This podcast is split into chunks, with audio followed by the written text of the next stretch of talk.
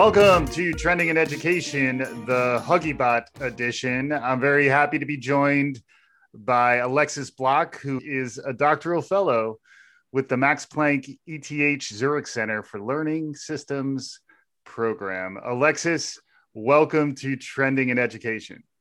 Hi, Mike. Thank you so much for having me. Yeah, so you're doing really interesting work. I like to talk about things that are zeitgeisty this is very much of this time in terms of the work that you're doing. You're doing stuff on robotics and hugs. You've designed something called the HuggieBot. There's now a HuggieBot 2.0, I believe. We're going to get into all that in a moment. But before we do that, let's get to know you a bit. Can you tell us who you are, uh, your origin story, how you got to this point in your professional life? Sure. You mentioned I'm Alexis Block. And I think I really just stumbled upon this field. I only got really interested in engineering when I was in high school. I was really interested in aerospace engineering. I went to the Intel ISEF, the International Science and Engineering Fair, for an ionic propulsion project. And I really thought that was what I was going to do with my life. But I ended up going to the University of Pennsylvania for my undergraduate degree, and they don't have an aerospace program. So I was a mechanical engineer.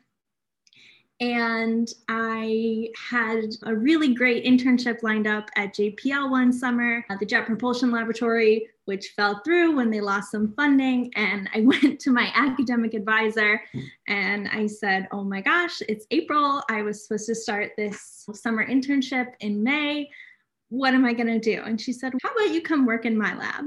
And I said, What do you do? so her name was Dr. Katherine Kuchenbecker, and she ran the haptics lab at the University of Pennsylvania. Mm. And that is how I ended up getting started in this field. And I worked on a couple different projects, but I saw an older PhD student of hers working with the Baxter robot doing hand clapping games. That student was Naomi Fitter. Mm. And I was so just enthralled by the work that she was doing. So when it came time for me to choose a master's thesis project, I asked Dr. Kuchenbecker if I could switch from doing more haptics related work to doing HRI, which is human robot interaction. Yeah. And she said, sure. So there was an old PR2, which, which is a robot called the Personal Robot 2 made by Willow Garage. And she said you can use this one see what you can do with it. And we were talking about different projects things that might be interesting. And at the time we were living in philadelphia and our families were far away. Hers was in california mine was in wisconsin and chicago and we both just wanted a hug from our moms or our grandma if you're going through a bit of a tough time and we thought wouldn't it be so wonderful if there was a way to send customized hugs to your loved ones who are far away. Mm-hmm. And that's really where this whole project started. Yeah. Yeah. And you definitely were ahead of the curve, I think, in some of the things you were looking into, particularly in light of the, the, the crazy times we've all been in uh, since the pandemic hit, where the social isolation and inability to hug our loved ones has become so much more top of mind really for everyone. What's that been like? It's got to be because you're still you're very close to completing your doctorate, but you're actively doing research about hugs and and the HuggieBot, which we should really give, HuggieBot its due next. But the fact that you're doing this through the pandemic, which in some ways makes it more relevant, but at the same time makes it logistically even more complicated to do research. We got plenty to talk about. And then you also just came up with six commandments of robotic hugs. So, just to take a step back, can we give folks some context around how HuggieBot came into being? Sure. As I mentioned, I started working on HuggieBot when I was a master's student at Penn. And this was using Willow Garage's PR2. And I gave this robot custom hardware and software upgrades. So I made the robot soft, I made it warm, and then I had it hugged for different durations and by applying different amounts of pressure on the user to find what are the ideal combinations of these four parameters uh, that make a good hugging robot.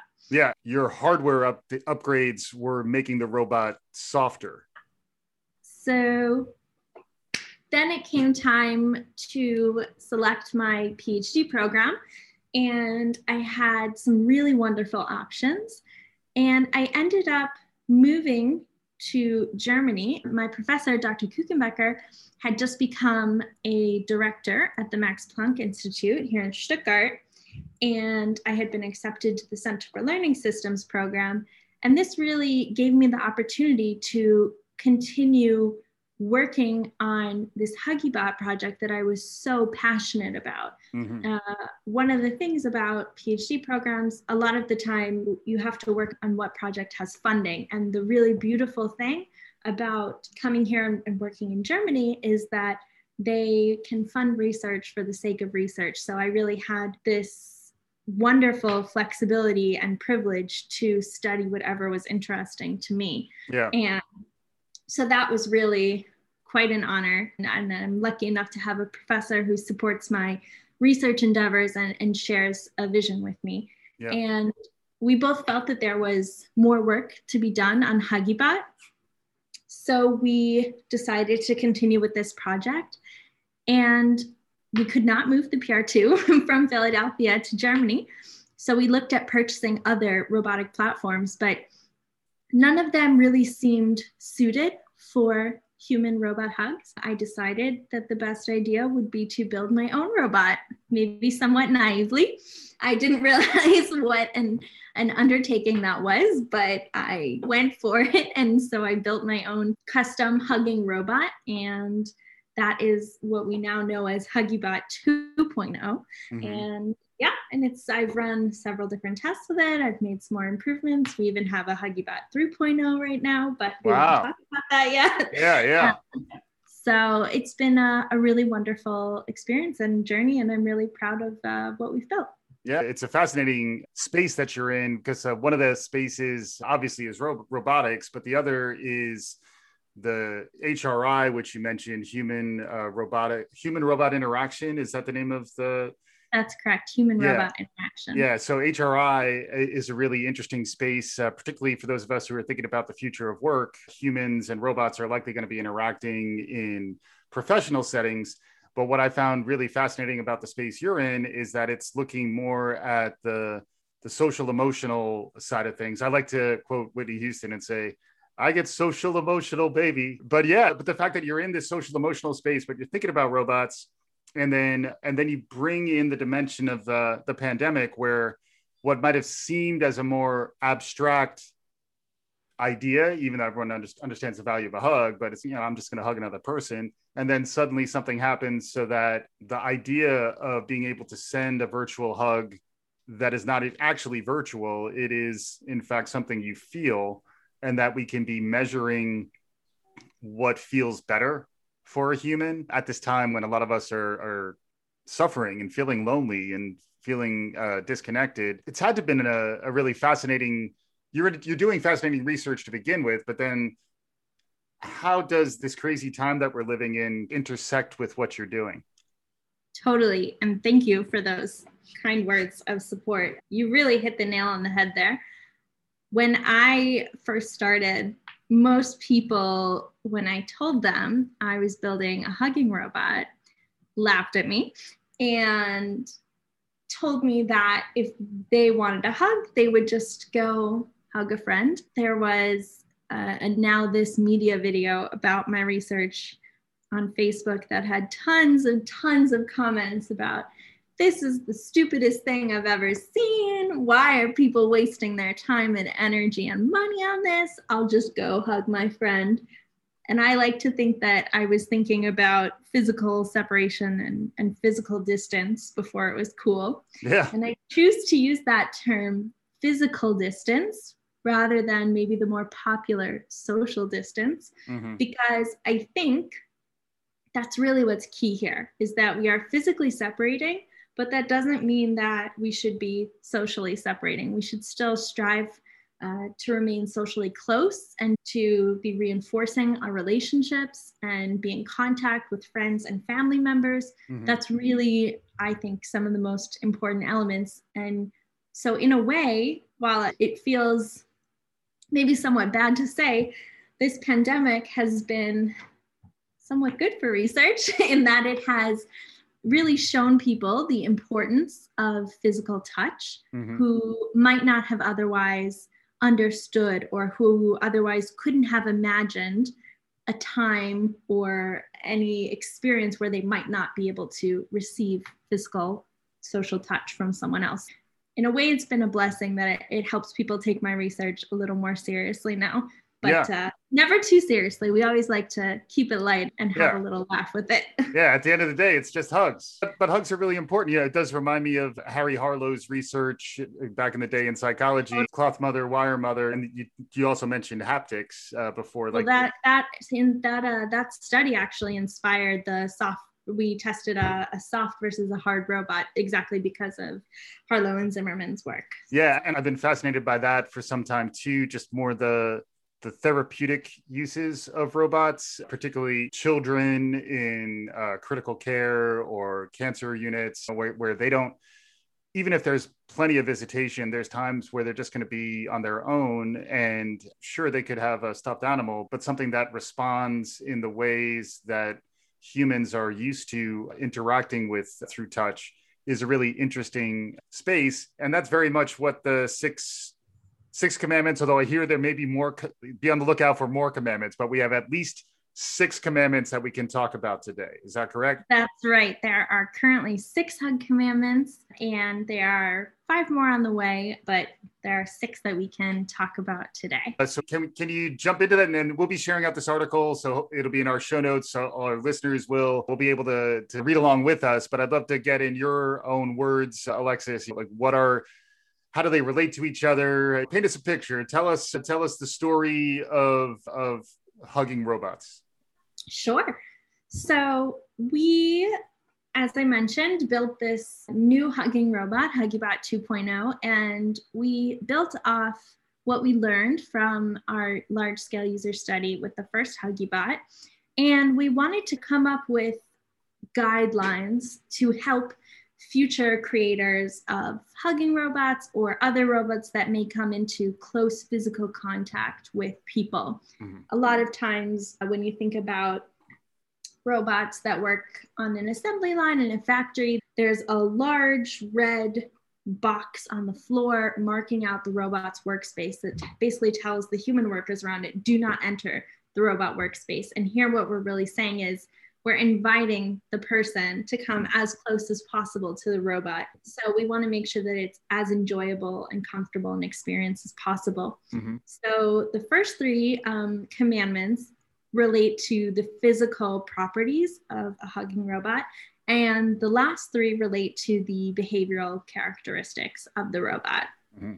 So we believe that physically, a hugging robot should be soft, should be warm, and should be size similar to an adult human. Mm-hmm. And this is because, as you mentioned just a little bit ago, children in hospitals can hug teddy bears or, or other small plush comfort objects.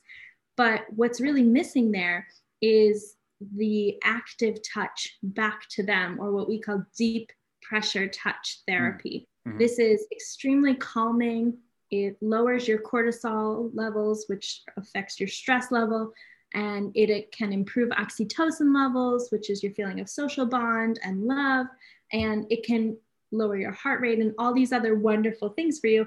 And that's when someone provides you with this deep pressure touch. Mm-hmm. So, being sized similar to an adult human is important because you can provide that to a child or an adult. But if it's a small form factor, you mm-hmm. can't really provide that to people of all different sizes. Yeah, yeah, and and that what's interesting those all sound intuitive to me what's interesting is to think about the the negative use cases I, I can immediately imagine almost like a jokey video of the the, the failing hug cases because it's kind I of some of those videos. I, I imagine we, we may we may want to follow up on that, but it is just funny if it's hard, cold, and oh, I've got those for you. I've got wrong, those for you. And the wrong so size Yeah. Yeah, and uh, that's something that's important. That the the work that we did. I, so this largely the first two being soft and being warm. That builds off of my prior work from my master's thesis, mm-hmm. where you're right. We were confirming an intuition, mm-hmm. but that doesn't negate novelty mm-hmm.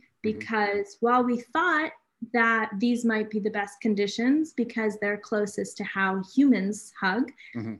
You can't necessarily be sure that the same properties will hold true for a robot, and you still need to test the alternative conditions and and really verify that intuition that it holds true. Yeah. So it is still important. Absolutely. And even the idea that being larger is better rather than being, which again, it is an intuition once you say it, but you also have to do the research to, to back it up and you never know there may be some surprising developments as the research gets more uh, nuanced around we expected this but it turns out subjects actually appreciate these other attributes even more. More interested so find some of that. Yeah yeah so i'd love to hear more about that yeah. Yeah actually in the first study that we ran on on the original huggiebot with the pr2 robot we as I mentioned, we tested different kinds of hugging pressures and hugging durations. And so obviously we thought, okay, if the robot releases after the user is ready, they're not going to like that. But if the robot releases when the user releases, fine. If it releases a little early, that's probably no problem too. Yeah. But people took that so personally, and people disliked the robot releasing them too early just as much as they disliked the robot holding on to them too long. Yeah. That was quite surprising. And we also found when we were testing the pressures, obviously, we didn't think people would like being hugged too loosely. We also thought people wouldn't like it if they were squeezed by a robot because we thought uh, people might be afraid. They might yeah. think the robot was malfunctioning or didn't know they were there and might harm them. Yeah. So we thought, okay, like a medium pressure is going to be the best. Almost all of our participants told us that the squeeze condition, where it was hugging them the tightest, hmm. was their favorite because they felt that the robot was giving them some emotional support or trying to show them that the robot cared for them, uh, yeah. which was really a, a surprising find. And that kind of leads me into the three behavioral commandments. And so the first one is that a hugging robot should visually perceive and react to an approaching user. And so this was when we were testing different kinds of ways to initiate a hug. So the robot shouldn't have to initiate a hug by a button press, either by the experimenter, which is what we did in the original study with yeah. Huggiebot 1, or by the user, which we tested with this one, or even a remote hugging partner, which some other current hugging robots, they do telehugs, where yep. you've seen this with lamps or you've seen this with bracelets, where two people wear the same item and they tap on it and but that kind of requires that you have a hugging partner who's available to give you a hug at the exact moment you need it. Mm-hmm. So this commandment is really saying that the robot autonomously should perceive that a user is coming towards it and wants a hug and be able to initiate a hug whenever this person wants a hug. Yeah, and do that in a mm-hmm. way that's probably not surprising because when you were talking, I, it was like a Venus flytrap suddenly spring hug. that would probably provoke a little bit of a, a, fear response. It is funny too that there's all this talk of, of the robot overlords and and fear, robot fear. I like to talk about the uncanny valley a lot, and I imagine that's something that that you've spent some time thinking about as well. Let's come back to that because I want to get through the. We'll put a pin in it. We'll come back to the uncanny valley, but but can you uh, can you just give us the the, the quick rundown of the other uh, behavioral ones? Yep two more, two more behavioral commandments. So the next one is that the robot should autonomously adapt its embrace to the size and position of a user's body rather than hug in a constant manner. So people come in all different shapes and sizes, and everybody deserves a hug and a good quality embrace that doesn't squeeze them too tightly and also doesn't leave any gaps. Mm-hmm. So it should uh, provide a custom embrace to everyone's body position and body shape. That's really important. And finally, that the robot should reliably detect and react to a user's desire to be released from a hug, regardless of his or her arm positions. Mm-hmm. So this one was really important. I noticed in my past study everyone has a very different way of hugging. Some people put both arms around their hugging partner's neck. Some put both arms around their hugging partner's waist, and some people put one arm around the neck and one arm around the waist. And you want to be able to accommodate for all different hugging arm positions mm-hmm. and, and it work every time, no matter what.